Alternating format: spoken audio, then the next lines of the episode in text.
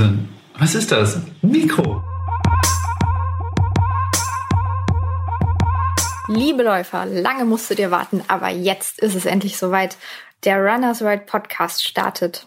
Heute gibt es die erste Folge und wir haben unter anderem Equipment-Tipps rund um Winterlaufschuhe mitgebracht, Literaturtipps vom Chefredakteur und die Highlights des Jahres meiner Kollegin Jana. Außerdem geben wir natürlich schon mal einen kleinen Ausblick aufs nächste Jahr. Ihr dürft also gespannt sein. Ich bin Eda, ich arbeite hier als Trainee in der Redaktion und habe mir mein Mikro geschnappt und mich auf den Weg durch die Büros gemacht. Was man mir da so erzählt hat, das hört ihr jetzt im Podcast. Viel Spaß damit! Hier ist unser Runners World Podcast zum Thema Winterlaufschuhe. Ja, wer Läufer ist, weiß, man kann bei jedem Wetter laufen. Wie der alte Spruch so schön sagt, es gibt kein schlechtes Wetter, sondern genau nur die falsche Ausrüstung. Was zählt also bei einem Winterlaufschuh dazu, was man beachten sollte? Es sind ein paar Punkte. Zum ersten, da denkt man zumeist als erstes dran, das ist die Außensohle, die Sohle des Schuhs. Bei Winterlaufschuhen ist es halt so, dass man häufiger auf rutschigem Untergrund läuft, sprich auf nassen Untergrund, nassen Asphalt, nassen Waldboden oder sogar auch auf vereister oder verschneiter Fläche. Dazu ist es praktisch, wenn die Gummimischung der Außensohle etwas weicher ist. Das kann man sich äquivalent zu den Winterreifen beim Auto vorstellen. Die haben zum einen ein groberes Profil, das mehr physischen Grip verleiht. Zum anderen ist aber die Gummimischung weicher. Deswegen wechselt man beim Auto ja auch die Reifen im Sommer, weil das Profil sich sonst schneller abfährt. Und bei einem Winterlaufschuh ist auch eben dieses Außensohlenprofil gröber und die Gummimischung weicher. Dadurch hat man einen besseren Grip. Da gibt es von Herstellern wie Salomon, wie Adidas, wie Nike, Mizuno oder zahlreichen anderen gibt es spezielle Wintereditionen und äh, spezielle äh, Gummimischungen, die sich da besonders gut eignen. Übrigens ähm, ist es ja in unseren Breitengraden weniger so, dass man auf Schnee oder Eis rutscht, sondern eigentlich mehr auf Glätte, also auf nasser Fahrbahn. Und ähm, da macht es bei vielen Schuhen tatsächlich Sinn, dass man eben eine spezielle Gummimischung hat. So, das andere, ein zweiter Aspekt für einen Winterlaufschuh ist das Obermaterial. Bei heutigen Laufschuhen ist es ein Problem geworden. Früher war das gar nicht so, weil äh, vor ein paar Jahren noch, da gab es die klassischen Obermaterialien und ähm, auf Deutsch gesagt waren die Laufschuhe meistens sowieso zu warm. Heute ist es so, dass durch die Mesh-Materialien, also die Netzstruktur des Obermaterials, der Laufschuh sehr viel luftdurchlässiger ist. Das heißt, im Winter kann der Fuß auch schneller mal frieren. Und ähm, beim Obermaterial werden deswegen häufig engere Mesh-Materialien eingesetzt oder es werden sogar Membranen eingesetzt. Das heißt, das Obermaterial wird, um es mal technisch richtig auszudrücken, mit einer Membran ausgerüstet. Das heißt, das Obermaterial bleibt ganz normal bestehen, aber die Membran wird auf das Obermaterial aufgetragen und dadurch ist der Schuh dann im äh, Extremfall dann sogar komplett wasserdicht. Das heißt, bis zum Knöchel, also bis zum Einstieg, bis zum Rand des Schuhs ist der Schuh dann wasserdicht. Macht sich tatsächlich äh, positiv bemerkbar, wenn man vor allen Dingen bei Schnee oder Schneematsch unterwegs ist, dass die Füße halt trocken bleiben. Allerdings muss man auch dazu sagen, das eine ist, dass die Füße, wenn es nicht so kalt ist, sehr schnell sehr warm werden, weil diese Membranen eben doch nicht so atmungsfreudig sind, wie die Hersteller das gerne versprechen. Zum anderen muss man unbedingt darauf achten, dass bei Laufschuhen mit Membran der Schuh meistens etwas enger sitzt. Also unsere Erfahrung von den Runners World Testläufern ist die, dass der Schuh ähm, in der Regel eine halbe Nummer größer genommen wird, weil das, die Membran nicht so elastisch ist wie das normale Mesh-Material. Das ist also dann ein zusätzlicher Kälteschutz auch, den die Membran ähm, verleiht und äh, das kann man auf jeden Fall empfehlen. Ein äh, weiterer Aspekt ähm, ist die Schnürung, vielleicht ein, ein untergeordneter Aspekt, aber sollte man durchaus beachten. Viele Laufschuhe, die speziell für den Winter geeignet sind, haben eine besondere Schnürung oder sogar ein Schnürsystem. Häufig so ein Schnellschnürsystem, wo man so einen Klick hat, mit dem die Schnürenden zusammengeführt wurden und den man dann einfach nur noch festzurren muss. Das hat einen entscheidenden Vorteil, man kann die Schnürung ähm, mit äh, Handschuhen bedienen und mit einer Handbewegung festziehen. Zum anderen ist es so, die Schnürung kann nicht so leicht einfrieren. Denn es ist tatsächlich so, dass Schnürsenkel sich häufig mit Wasser vollsaugen oder Wasser dann sogar gefriert und die Enden der Schnürsenkel schwerer werden. Und im Extremfall kann es sogar dazu führen, dass sich die Schnürung dann unwillentlich löst und äh, man einen offenen Schuh hat. Das kann eben in der Schnellschürung nicht passieren und äh, da ist man dann auf der sicheren Seite. Ansonsten können wir nur empfehlen, wenn es Winter ist, raus, loslaufen und den Schnee genießen. Also viel Spaß. Es weihnachtet und wie immer hat man ja das Problem, seinen Freunden, seinen Liebsten etwas Schönes zu Weihnachten zu schenken. Früher war das ganz klar, was man schenkte, ein Buch. Und ich bin noch heute ein Freund von Büchern als Geschenke. Und es gibt faszinierende Laufbücher. Drei möchte ich vorstellen. Denen, die sich in Laufliteratur auskennen, werden sie geläufig sein. Die, die vielleicht schon so ein bisschen weg sind vom Thema Buch, kann ich sie dann nur ans Herz legen. Das erste ist von Tom McNabb, Transamerica, über, wie er es nennt, den größten Wettlauf der Geschichte.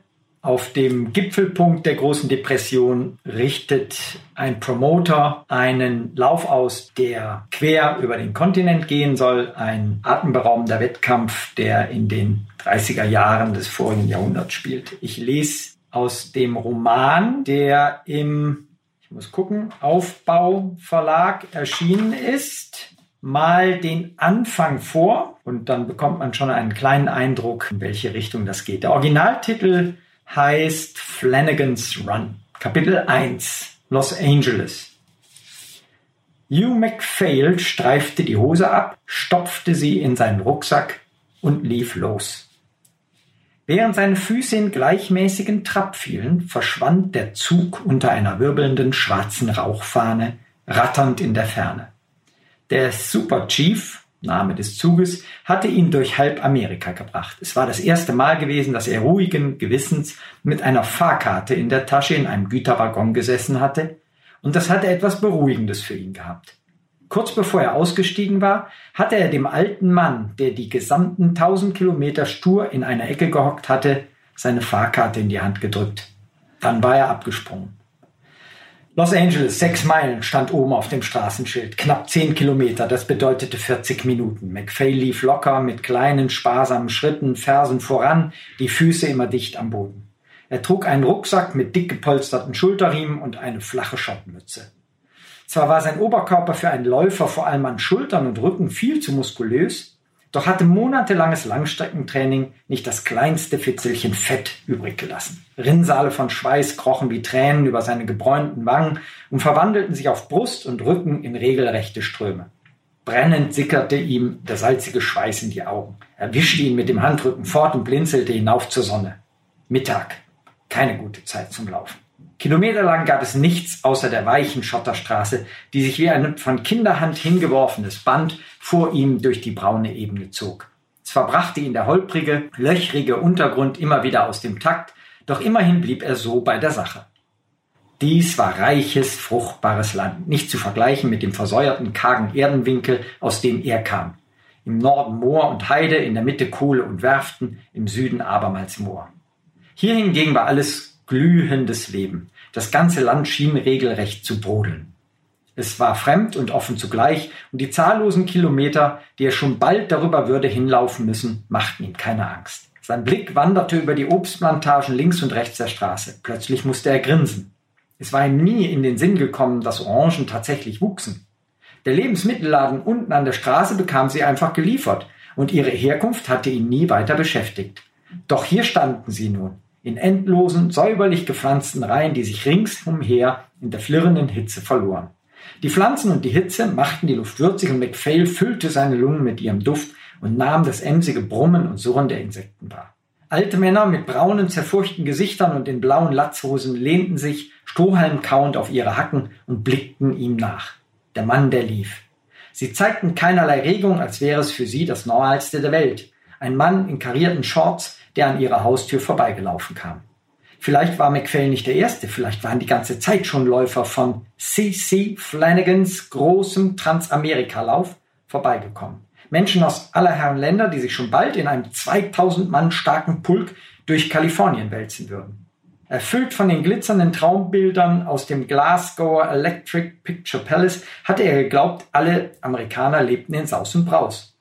Die Leute hier hausten in ärmlichen Holzhütten mit kleinen umzäunten Gemüsebeeten davor, von Saus und Braus keine Spur. Doch irgendwie ließen die Hitze und die fruchtbaren Äcker ihre Armut in einem milderen Licht erscheinen. Zwar rannten die Kinder barfuß umher, doch liefen sie mit sonnenverwöhnten Gliedern über warmen Grund und nicht durch die winterlich eisige Mondlandschaft Glasgows. Mischlingsköter hefteten sich kläffend an seine Fersen, als er die Barackensiedlung durchquerte und wurden von den Männern, die auf den Gehsteigen saßen, zurückgepfiffen. Stattdessen kamen Kinder herbei, die neben ihm herhüpfen und ihn mit übermütig hochgerissenen Knien nachahmten. Mit einem wohlwollenden Schmunzeln blickten die Leute dem von Kindern umlagerten Fremdling nach. Hopp und eins, zwei, drei, vier, riefen sie. McPhail sah sich um und musste abermals lächeln. Diese Kinder waren kein Deut anders als die in seiner 10.000 Kilometer entfernten Heimat. Offenbar war es unmöglich, sich über einen einsamen Läufer nicht lustig zu machen. Er war ein Eindringling, ein Mensch, dessen eigener stoischer Rhythmus den Alltagstrotz seiner Mitmenschen durchkreuzte, ob nun zwischen den Glasgower Mietskasernen oder in einem Barackenkaff in Kalifornien. Ein Läufer wurde immer provoziert, provoziert und gepiesackt. Dies hier war harmloser Jux, doch für McPhail lag darin stets auch eine leise Bedrohung. Jedes Mal, wenn sich ein Läufer in Bewegung setzte, egal wie gut oder schlecht er war, trug er eine persönliche Haltung zur Show. Hier bin ich, sagte er, und genau das tue ich. Ich laufe. Deshalb bin ich anders als ihr. Ja, das ist der Beginn dieses Romans, der über schließlich drei, 548 Seiten geht. Wirklich lohnenswert zu lesen.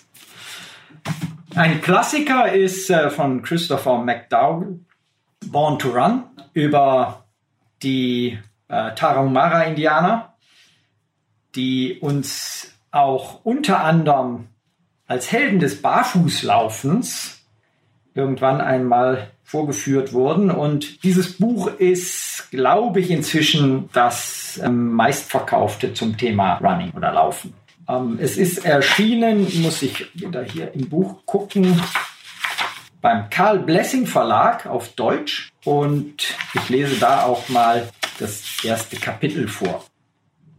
Tagelang hatte ich in der Sierra Madre in Mexiko nach dem Phantom gesucht, das als Caballo Blanco bekannt war, das weiße Pferd.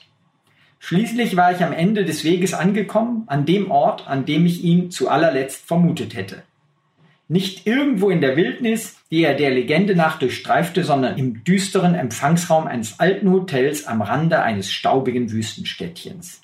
Si, el cabello está, sagte die Empfangsdame und nickte dazu. Ja, das Pferd ist hier. Wirklich?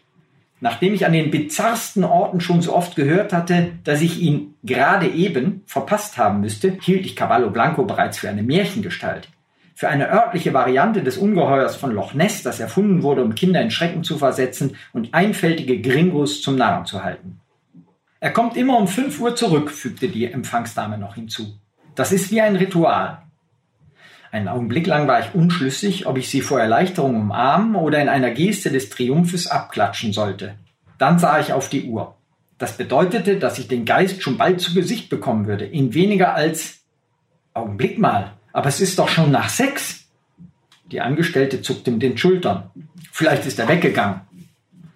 Ich ließ mich auf ein sehr betagtes Sofa fallen, schmutzig wie ich war, ausgehungert und niedergeschlagen. Außerdem war ich erschöpft und dasselbe galt auch für die Spuren, denen ich bis an diesen Ort gefolgt war. Manche Leute erzählten, Caballo sei ein Flüchtling, andere behaupteten, er sei ein Boxer, der sich mit seiner Flucht selbst bestraft habe, weil er bei einem Kampf einen Gegner zu Tode geprügelt habe. Niemand kannte seinen Namen, sein Alter oder den Ort seiner Herkunft. Er war wie ein Revolverheld aus dem wilden Westen, der überall nur unglaubliche Geschichten und einen Hauch von Zigarillo-Rauch hinterließ. Beschrieben und gesehen hatte man ihn an vielen Orten. Dorfbewohner, deren Heimatorte viel zu weit auseinander lagen, schworen, sie hätten ihn an einem und demselben Tag zu Fuß eines Weges ziehen sehen. Die Schilderungen bewegten sich auf einer heftigen Schwankungen unterworfenen Skala, die von lustig bis unheimlich und riesenhaft reichte. Bestimmte grundlegende Details glichen sich allerdings in sämtlichen Versionen der Caballo Blanco-Legende. Er war schon vor Jahren nach Mexiko gekommen und in die wilden, unzugänglichen Barrancas del Cobre gezogen. die Copper Canyons, um dort unter den Tarahumara zu leben, einem sagenumwobenen Stamm steinzeitlicher Superathleten. Die Tarahumara sind möglicherweise das gesündeste und gelassenste Volk auf Erden. Und sowieso sind sie die größten Läufer aller Zeiten. Nichts und niemand kann einen Tarahumara-Läufer auf einer Ultralangstrecke besiegen. Kein Rennpferd, kein Gepard und auch kein olympischer Marathonläufer. Nur sehr wenige Außenstehende haben die Tarahumara jemals in Aktion gesehen. Aber schon seit Jahrhunderten sind erstaunliche Geschichten über ihre übermenschliche Zähigkeit und Gelassenheit aus den Canyons in die Außenwelt gelangt.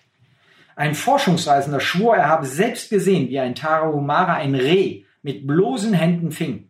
Der Mann habe das flüchtende Tier so lange gejagt, bis es vor Erschöpfung tot zu Boden sank und seine Hufe ihm abfielen.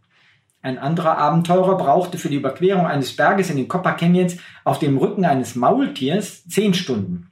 Ein Tarahumara-Läufer legte dieselbe Wegstrecke angeblich in 90 Minuten zurück. Versuch das hier, sagte eine Tarahumara-Frau einst zu einem erschöpften Forschungsreisenden, der am Fuß eines Berges zusammengebrochen war, und reichte ihm eine Kürbisflasche, die mit einer dunklen Flüssigkeit gefüllt war. Er nahm ein paar Schlucke und staunte über die wiedergewonnene Energie, die in seinen Adern pulsierte. Der Mann stand auf und zog gipfelwärts wie ein Sherpa, der zu viel Kaffee getrunken hatte. Die Tarahumara, so sollte der Forschungsreisende später dann berichten, hüteten das Rezept für diese besondere Energienahrung, die sie schlank, kräftig und unaufhaltbar macht. Ein paar Handvoll enthielten genügend Nährwert, um sie stundenlang ohne Pause laufen zu lassen. Doch welche Geheimnisse die Tarahumara auch hüten mögen, sie haben sie gut gehütet. Bis zum heutigen Tag leben sie in Felswänden, die höher liegen als ein Falkennest und in einem Land, das nur wenige Menschen je zu sehen bekamen. Die Barrancas sind eine vergessene Welt in der allereinsamsten Wildnis Nordamerikas, eine Art Festland-Bermuda-Dreieck, in dem schon viele Ausgestoßene und Desperados, die sich dort hinein verlaufen haben, verschwunden sind. Viel Böses kann einem dort widerfahren. Und vermutlich kommt es dann auch so, wer menschenfressenden Jaguaren, Giftschlangen und der Gluthitze entkommt, kann immer noch dem Canyon-Fieber zum Opfer fallen, einem potenziell tödlichen psychischen Zusammenbruch, der von der öden Unheimlichkeit der Barrancas ausgelöst wird. Je tiefer man in die Barrancas vordringt, desto stärker kann das Gefühl werden. Man bewegt sich in einer Krypta, die sich ringsherum schließt. Die Felswände rücken näher, die Schatten werden länger. Verirrte Kundschafter kann ein so heftiger Wahnsinn, eine so starke Verzweiflung überkommen, dass sie sich selbst die Kehle durchschneiden oder in felsige Abgründe stürzen. Es ist keine große Überraschung, dass nur wenige Fremde die Heimat der Tarahumara jemals zu sehen bekamen, von den Tarahumara selbst ganz zu schweigen. El Caballo, das weiße Pferd, jedoch hat es irgendwie geschafft, in die Tiefen der Barrancas vorzudringen. Und dort, so heißt es, wurde dieser Mann von den Tarahumara als Freund und verwandte Seele angenommen, als Geist unter Geistern. Mit Sicherheit hat er sich zwei Fertigkeiten der Tarahumara angeeignet. Unsichtbarkeit und außergewöhnliche Ausdauer. Denn er wurde zwar schon an vielen Orten in den Canyons gesehen, aber niemand schien zu wissen, wo er lebte oder als nächstes auftauchen würde. Wenn irgendjemand die uralten Geheimnisse der Tarahumara erklären könnte, so erzählte man mir, dann sei es dieser einsame Wanderer der Sierras. Ja, das wird dann auch ein spannendes Buch. Mir fällt dazu ein, dass dann tatsächlich irgendwann die Tarahumaras nach Europa kamen, einige wenige ausgewählte, und ich gegen diese unter anderem laufen durfte beim Schweizer Swiss Alpine Marathon über 70 Kilometer wo sie dann entgegen allen Erwartungen nicht das Rennen souverän gewannen, sondern sich zwar gut vorne platzierten, aber gar keine Lust hatten, wie man nachher feststellte, um den Sieg mitzurennen. Das entsprach gar nicht ihrer Mentalität. Also das war wirklich ein, eine tolle Begegnung, vor allen Dingen, wenn man natürlich dieses Buch dann im Hinterkopf hatte. Born to Run. Also tolles Buch. Und mein drittes Weihnachtsgeschenksbuch ist eines, ähm, was aus den bekannteren Laufbüchern, von denen es so, so viele dann ja gar nicht gibt, ähm, Exzerpte praktisch veröffentlicht. Und das haben Herbert Bauch und Michael Birkmann zusammengetragen. Und das Buch heißt Ja, Wo laufen Sie denn? Die besten Geschichten vom Laufen, Rennen und Joggen und ist auch im Aufbau Taschenbuchverlag erschienen. Ähm, es werden von Dieter Baumann bis Siegfried Lenz, ähm, den Brüdern Grimm und so weiter kleine Stücke zum Thema Laufen veröffentlicht. Sehr, sehr schön hintereinander zusammengefasst. Ähm, hat innerlich auch, wenn man alle nacheinander liest, was ich natürlich schon in dem Fall tatsächlich mehrfach getan habe, ähm, äh, hat das einen sehr schönen Spannungsbogen auch. Und ich lese jetzt nur ein ungewöhnliches Stück von Ödön von Horvath vor, wie das Laufen über die Welt kam. Und äh, da bekommt man so ein bisschen den Einblick, ähm, welch bewegende Schriftsteller sich auch schon mit dem Thema eigentlich auseinandergesetzt haben. Ödön von Horvath, wie das Laufen über die Welt kam. Als jener geniale Mensch, der als erster seines Geschlechtes aus den Baumwipfeln zu Boden sprang, da wurde die Leichtathletik geboren. Zu jenen Zeiten wuchs in allen Ländern nur Urwald und schüchtern schritt das Gehen durch Dickicht und Dschungel. Doch eines Abends grunzte im Moor das Riesenschwein und wieder verdämmerte ein Zeitalter. Ein neues pochte an die Pforten unseres Planeten. Denn nun lief das Gehen. Jedoch erst viel tausend Jahre später teilte der Häuptling die Menschheit in Kurzstrecken- und Langstreckenläufer. Denn naturgemäß musste lange Zeit verfließen, ehe selbst ein Häuptling zwischen Schenkel und Schenkel unterscheiden konnte. Und nun lief das Langstreckenlaufen unzählbare Male um die Erde und wurde weder müde noch alt. Aber der Wald ward gar bald zum Kreis.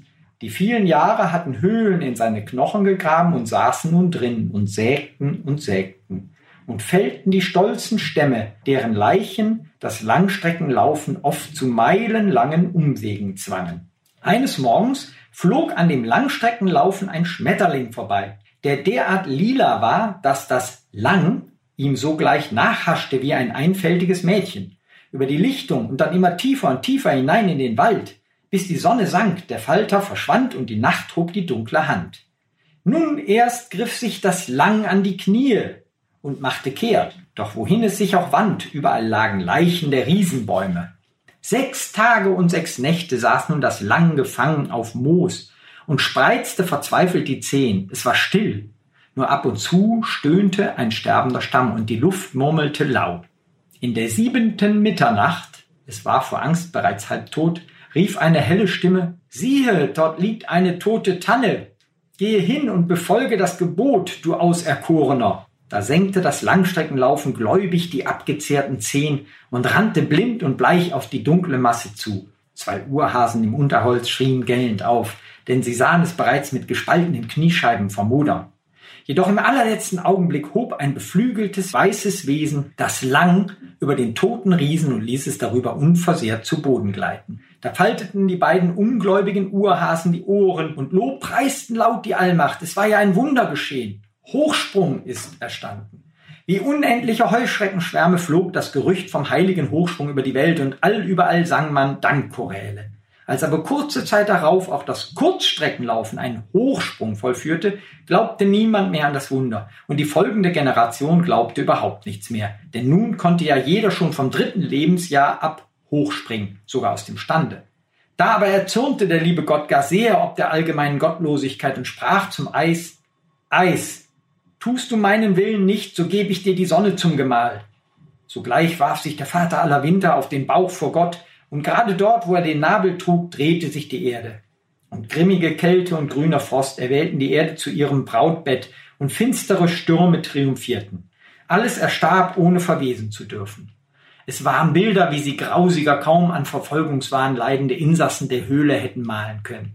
Die wenigen, deren Blut nicht stillstand, hausten in Höhlen und weinten bittere Eiszapfen. Und das Eis sprach zu Gott, ich werde dein Wille, Herr. Und der Allgütige antwortete, so stehe auf, denn allein wenn du so sagst, sind sie genügend gestraft. Kaum war das Wort verklungen, schien die Sonne wieder und die Erde, und all die Eiszapfentränen schmolzen und bildeten mächtige Ströme. Überall, einmal sogar zwischen einem Liebespaar. So entstand der Weitsprung. Und selbst die reuigsten Sünder konnten nicht umhin, festzufühlen, dass dies kein Wunder sei, sondern nur natürlich. Daher beantragten sie, eben weil es kein Wunder war, ein Weitsprungverbot. Aber eben weil es natürlich war, blieb es immer nur beim Antrag. Erst bedeutend später verfestigte ein Geistvoller, der weder Gott noch Weib verehrte, einen Stab, mit dem der Hochsprung einen hoch aufgeschossenen Sohn zeugte, den Stabhochsprung, der heutzutage besonders bei Sportfotografen beliebt ist. Ja, das ist ein eigenes Stück. Und von denen gibt es ganz viele in dem Buch. Ja, das sind meine Tipps zu Weihnachten. Bücher schenken. Und wenn ihr bessere Bücher kennt zum Thema, dann gerne die Infos her. An uns, an die Redaktion. Ja, ich bin Jana und ich arbeite in der Online-Redaktion bei Runners World. Und ich möchte mich schon mal im Vorwege entschuldigen, dass ich klinge, wie als hätte ich irgendwie die letzten drei Tage irgendwie Whisky durchgetrunken. Es war nur ein Tag und das war die Runners World Weihnachtsfeier. Also vielleicht huste ich ab und zu mal und klinge etwas heiser. Das verzeihen wir dir aber. Denn du hast uns sehr spannende Geschichten mitgebracht, glaube ich. Ja, also so ein bisschen meine Highlights des Laufjahres 2018. Da bin ich tatsächlich sehr gespannt. Mhm. Ich glaube, du bist nämlich auch ganz schön rumgekommen so im letzten Jahr. Ja, tatsächlich so ein bisschen. Und, und gibt es so ein großes Highlight, was du irgendwie hattest? Ja, die weiteste Reise für mich ging äh, tatsächlich nach New York nach Amerika, das erste Mal für mich. Und da bin ich einen Halbmarathon gelaufen. Und zwar nicht einen riesigen New York Halbmarathon, wie man sich das vielleicht im ersten Moment irgendwie vorstellt, sondern einen richtig kleinen, wie so eine Art Volkslauf in Amerika. Und das war irgendwie auch eine ganz tolle Erfahrung. Ich war zwar nur ein Wochenende da, aber trotzdem irgendwie ganz viele Eindrücke und ein interessanter Lauf. Und ist, ist Laufen in Amerika gefühlt anders als hier in Deutschland? Mmh. Ja, schon ein bisschen. Die, also ich hatte das Gefühl, die Läuferkultur dort war sehr jung, sehr urban. Also liegt natürlich daran, dass ich in New York war. Aber was es in ähm, Amerika generell natürlich in einer viel größeren, in einer viel größeren Relevanz gibt als in Deutschland, sind so Laufcrews. Und dieser Lauf, es war übrigens der Brooklyn Greenway Half, bei dem ich gestartet bin. Ähm, der wurde eben auch in Zusammenarbeit mit so einer Laufcrew ähm, entwickelt. Und das merkt man da schon, dass da so das Durchschnittsalter so um die 30 ist, während es bei so Volkslaufveranstaltungen irgendwie in Deutschland ja schon sehr viel älter ist. Wie dem Kartoffellauf, bei dem du, glaube ich, auch in den Start gegangen genau, bist. Genau, das ist natürlich mein Heimlauf, der Tangendorfer Kartoffellauf, kann ich sehr empfehlen. Den habe ich mir ja schon fest vorgemerkt für nächstes Jahr. Ja. Da möchte ich auf jeden Fall mal starten. ich auch. du bist aber auch noch ein bisschen südlich herumgekommen, ne? Richtig, ich war in Tunesien. Auch das erste Mal für mich äh, afrikanischer Kontinent insgesamt. Ähm, dort gab es zum zweiten Mal insgesamt den Ultra Mirage. Das ist ein 100 Kilometer Wüstenlauf, der dann eben dort durch die Sahara führt. Und den bin ich nicht mitgelaufen, sondern den habe ich nur redaktionell begleitet. Und das war aber tatsächlich so eine Woche Roadtrip durch Tunesien, weil wir da doch etwas rumgekommen sind. Viele mit dem Jeep so durch die Wüste gefahren und sind dann eben so ein bisschen den Läufern hinterher gefahren und haben die ein bisschen begleitet. Total verrückt, wo überall gelaufen wird. Ja, in der Sahara, das muss man sich mal vorstellen. Die Leute, die da wohnen, die normalen Tunesier, die hatten natürlich damit gar nichts am Mut und haben sich nur gefragt, ähm, ja, wie kommt man auf die Idee, das zu machen? Warum macht man das freiwillig? Und ähm, ja, es waren noch nicht so viele Teilnehmer, aber äh, die, die das gemacht haben, die hatten da, glaube ich, relativ viel Spaß dran. Ähm, ist natürlich das äh, Ding, was es bei allen Ultraläufen irgendwie ist, so an die eigenen Grenzen gehen, gucken, wie weit der Körper irgendwie mitmacht und sich dann darüber freuen, was man geschafft hat. Aber würdest du, würdest du sowas auch mal mitmachen wollen? Nein. Also das muss ich tatsächlich äh, klar sagen. So Wüstenlauf reizt mich äh, ehrlich gesagt nicht. Ähm, das ist mir zu warm. Ja, würdest du das ja auch? Ich, ja, aber nur mit Vorbereitung. Also ja. einfach mal so in die Wüste fahren und da mitrennen ist, glaube ich, keine gute Idee. Nee, das glaube ich auch nicht. Mm, aber wenn man sich das vorher irgendwie ein bisschen überlegt, dann, dann ist es schon so eine Herausforderung. Also mir geht das gerade oft so, dass ich so denke, okay, äh, Laufen ist toll, Laufen ist großartig und ja. ich muss das unbedingt ständig machen, aber so, so ein bisschen neue Impulse sind schon gar nicht mal schlecht und vielleicht kommt man da auch irgendwann auf so einen Wüstenlauf. Im Moment denke ich eher, ich mache mal einen Traillauf mit. Ja, das würde ich auch gerne machen. Also irgendwie durchs Gebirge oder so. Das ist mir, glaube ich, ein bisschen näher als die Wüste. Aber in Tunesien, da ist tatsächlich ein Norweger Zweiter geworden. Das muss man auch erstmal schaffen. Der hat ja gar nichts mit Wüste am Hut. Ja, und dann gab es noch Berlin. Das Läufer-Highlight 2018 schlechthin, der Berlin-Marathon. Es war klasse. Also ich fand es klasse, nur an der Strecke Ich zu auch. stehen. Das ich fand ich auch richtig. irgendwie- bin gar nicht mitgelaufen, aber Kipchoge rennen zu sehen, war für mich persönlich auch ein Knaller. Ja, Wahnsinnig toller Laufstil und man sieht dem Kerl einfach nicht an, dass er schon 40 Kilometer mit gerannt 20 ist. km/h ungefähr. Also Ja. das muss man sich mal vorstellen. Das ist krass. Ähm, ja, ich bin in Berlin tatsächlich einen Tag vor Eliud Kipchoge auch über die Ziellinie gerollt und zwar noch schneller als er auf Inlineskates. Das erste Mal einen Lauf, also einen Wettkampf insgesamt auf äh, Inlineskates absolviert. Und das war auch eine tolle Erfahrung irgendwie. Mal so die legendären 42 Kilometer, auch durch Berlin, mal aus einer anderen Perspektive, nämlich äh, von den Rädern aus zu sehen. Äh, das war spannend, ja. Kann ich auch empfehlen, wenn Läufer mal ein bisschen was anderes ausprobieren wollen. Inline-Skating ist ja ein ganz gutes Alternativtraining.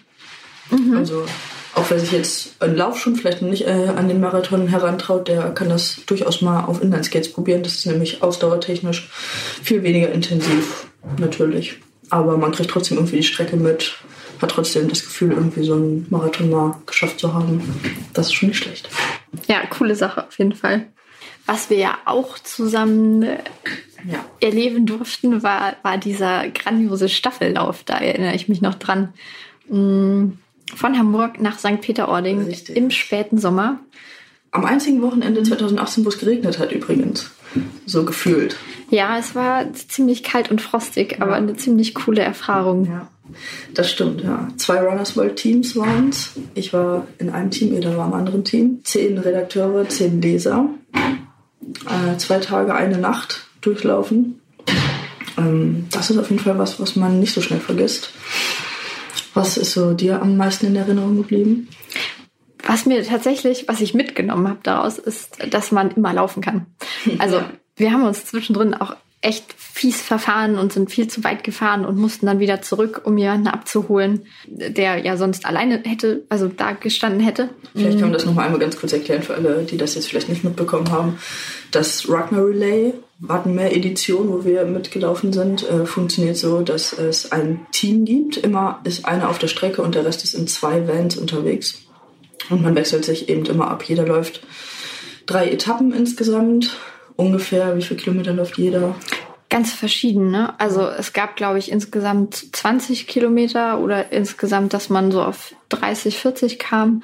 Also da war man auch sehr flexibel so. Wenn jetzt jemand gesagt hat, ich bin gerade nicht ganz so fit, dann war das trotzdem kein Problem, dass Ja. man da sich reinteilt. Ja.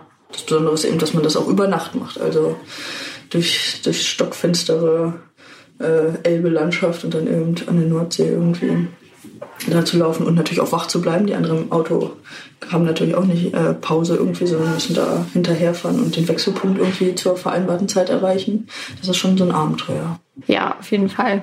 Und ähm, da wir uns eben mit diesen Wechselpunkten so ein bisschen verkalkuliert hatten, ähm, fiel auch so dieses geplante Nickerchen zwischendrin aus. Und dann waren wir wirklich komplett dauerhaft wach und haben auch nicht so viel gegessen und irgendwie ging laufen, aber trotzdem. Ja. Und als ich jetzt letztens noch mal einen Halbmarathon gelaufen bin, habe ich vorher auch nicht viel geschlafen und hätte mich früher wahrscheinlich total verrückt gemacht.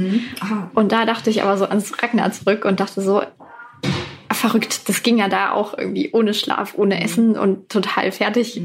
Dann stelle ich mich jetzt mal nicht so an und das geht dann schon irgendwie. Und dann ging es auch. Es hat mich also wirklich entspannter gemacht.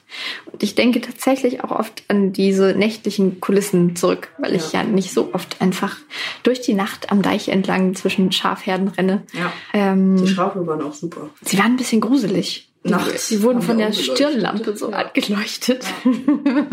Fand ich auch. Die standen dann gerne da mal so am Deich, laufen die ja da so frei rum und dann läuft man an denen vorbei und die gucken einen so an. Aber war nachts tatsächlich echt ein bisschen gruselig, ja.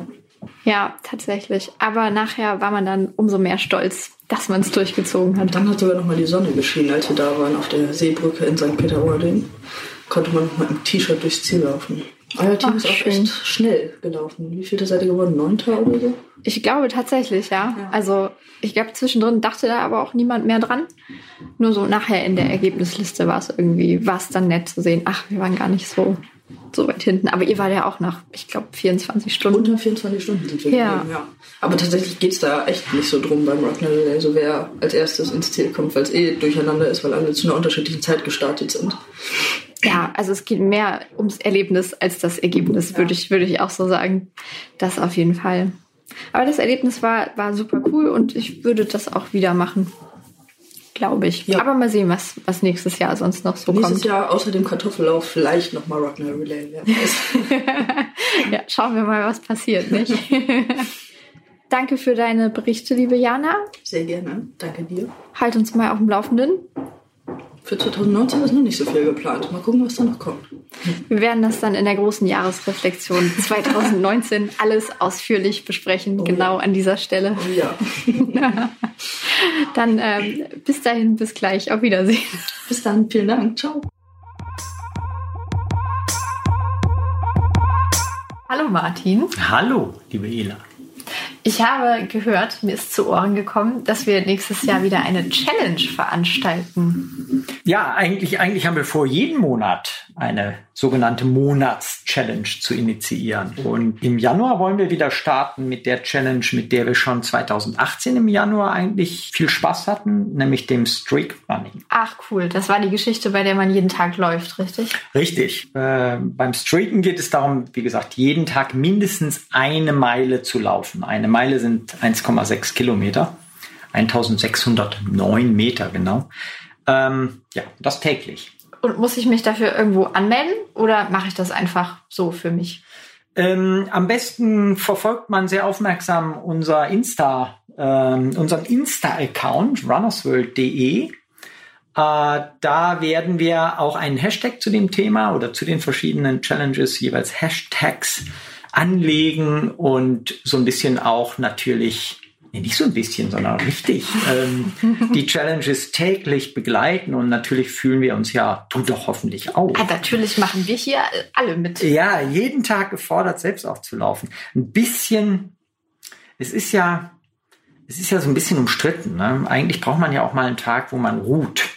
Aber auf der anderen Seite, es gibt einem so einen schönen Rhythmus und äh, viele, die tatsächlich jeden Tag laufen gehen, die haben dann auch mal Tage, wo sie nur das Mindeste laufen. Ne? 1,6 Kilometer, wenn man die ganz langsam macht. Ja, aber geht's dir da nicht so wie mir? Ich habe so keine Lust, mich nur für 1,6 Kilometer umzuziehen. Also mache ich Ja, nicht. ja, ja, das stimmt. Das, also ich muss noch mal, weil ja, doch, ich werde schon dabei sein. Ich, ich werde schon. Also man, man darf ja weiterlaufen, oder nicht? Also Ja, natürlich. Ist Ja, ja, ja. Mindestens. Man, man, das geht nur, das ist nur das Mindeste. Ja. Aber man muss laufen. Gehen, walken, das ist nicht erlaubt. Nein. Natürlich nicht. Nein. Nein. Okay. Laufen ist Laufen und bleibt laufen. Okay. Was gibt es zu gewinnen? Gar nichts. Man muss ja nicht immer überall irgendwas gewinnen.